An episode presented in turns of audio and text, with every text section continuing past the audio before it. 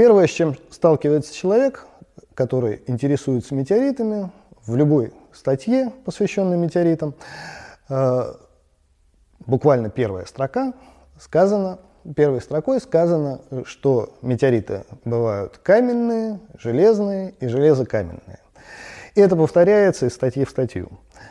Э, эта классификация вполне имеет право на жизнь, э, она достаточно условна, но самое главное, что э, существует немало примеров, э, когда э, метеориты и внутри этой классификации могут по разделам пересекаться.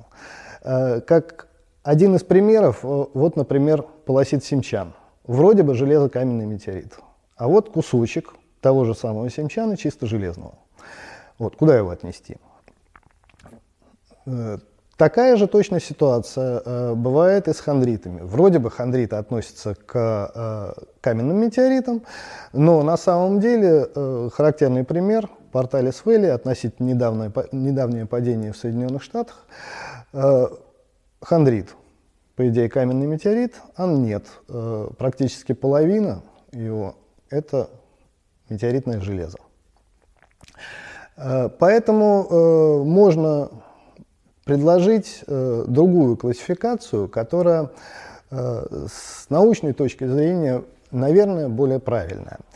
Это недифференцированные метеориты и дифференцированные метеориты. Начнем с недифференцированных метеоритов, которых большинство. Что к ним относится? А к ним относятся все хондриты. Что такое хондрит? Хондрит – это э, метеоритное вещество, претерпевшая минимальные изменения с момента образования Солнечной системы, пока это все было газовым, газопылевым облаком. А, хондриты подразделяются на а, обыкновенные хондриты, которых большинство. А, их э, классификация выглядит следующим образом. Первая буковка Э, то есть обозначается он как обыкновенный хондрит, и дальше идет буковка, буковка H или буковка L. Что она означает? Просто-напросто содержание металла в породе. В, собственно говоря, в силикатной части, э, больше даже именно в силикатной части, не металлического железа как такового, а содержание, мет... содержание металла в силикатной части э, матрицы данных метеоритов. Соответственно, буковка H – это high, это высокое содержание, L – это low, низкое содержание. Дальше, соответственно, идет, идут какие-то промежуточные варианты, начиная от LL, то есть очень низкое содержание металла, L, дальше идет HL, промежуточный тип – или брикчированный тип, в которых э, имеется смесь и того, и другого вещества, вот, э, либо то, что трудно определить, э, куда он относится. То есть сильно разнообразное вещество. Дальше идет, соответственно, H и исключительно редкий вариант, который присвоен буквально одному или двум метеоритам, и то, как, э, как правило, это включение Э, хондритового материала в железных метеоритах HH. Э, дальнейшая классификация э, данных метеоритов – это еще дополнительные буковки. Буковка следующая – это S. Буковка S – это ударная стадия метеорита, насколько сильно он подвергся ударам в космосе. Циферка, которая может стоять после этого – от 1 до 6, соответственно, показывает, э, насколько сильный был удар. Единичка – это значит, э, метеорит удару не подвергался вообще, а 6 – это он настолько сильно ударен, что полностью переплавлен, и мало что осталось от исходного вещества. Э, следующая буква, которая идет в обозначении обыкновенных хондритов, это буква, буква W. Это э, так называемый weathering grade, это э, степень выветривания. Зависит от того, насколько долго метеорит провел времени в земной атмосфере. Соответственно, изменяется от 0 до 5. Э, соответственно, это сколько времени э, камень провел в условиях земной атмосферы. Э, значит, 0 – это метеорит, поднятый сразу после падения. 5 – это фактически уже глина, то есть содержащая какие-то остатки метеоритного вещества, которое полностью разрушилось под воздействием земных условий. Атмосфера, вода, осадки и так далее. Это что касается обыкновенных хондритов. Следующая группа, которая стоит немножечко особнячком, это инстатитовые хондриты. Э, их обозначение практически такое же, за исключением того, что в начале стоит буковка «Е». Это буковка «ЕЛ», «ЕH», Соответственно, дальше все то же самое. Инстатитовые хондриты отличаются э, просто составом э, силикатной части. Э, следующая э, большая и наиболее интересная группа – это углистые хондриты. Углистые хондриты об, обозначаются буквой С. Дальше идет э, обозначение э, первая буква названия того метеорита, которое дало э, имя этому классу.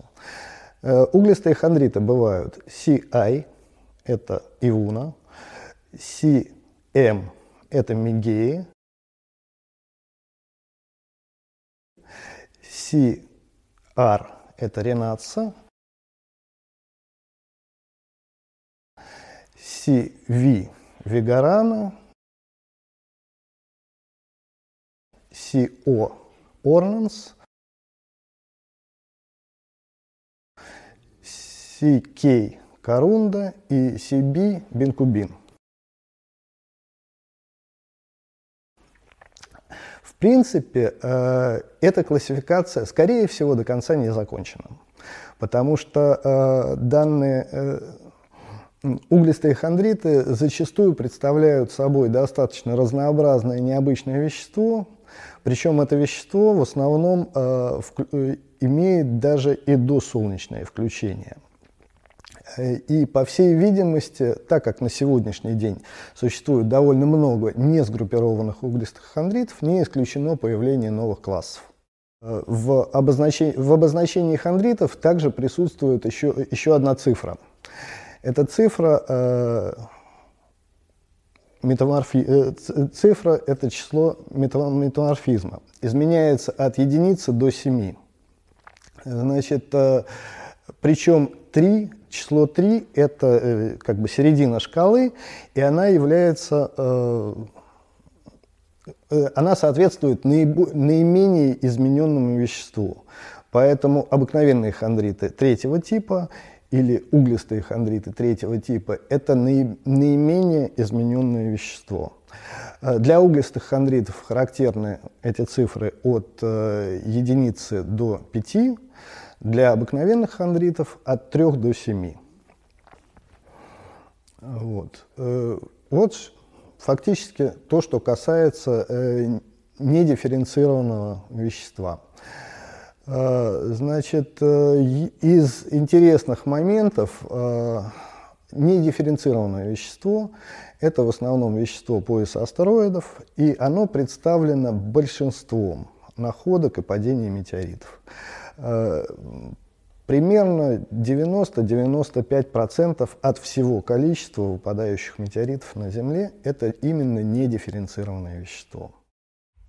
Кроме тех возможных хондритов, э, которые я уже употреб... Э, упомянул, э, следует отметить еще также отдельные экзотические типы хондритов. Эта группа постоянно пребывает, и кто знает, вполне возможно, что в ближайшие годы что появится что-то новое. Что к ним от... относится? Э, это, как правило, группа близкая к обыкновенным хондритам, э, но обозначающаяся тоже своими буквами.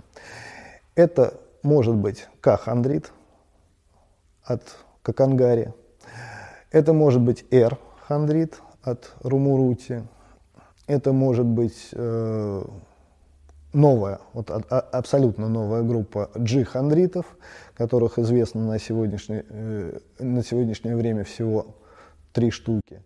F-хондрит, который э, встречается, насколько мне известно, э, буквально, один, э, буквально один или два э, их есть, и то они являются включениями в железных метеоритах. Вот.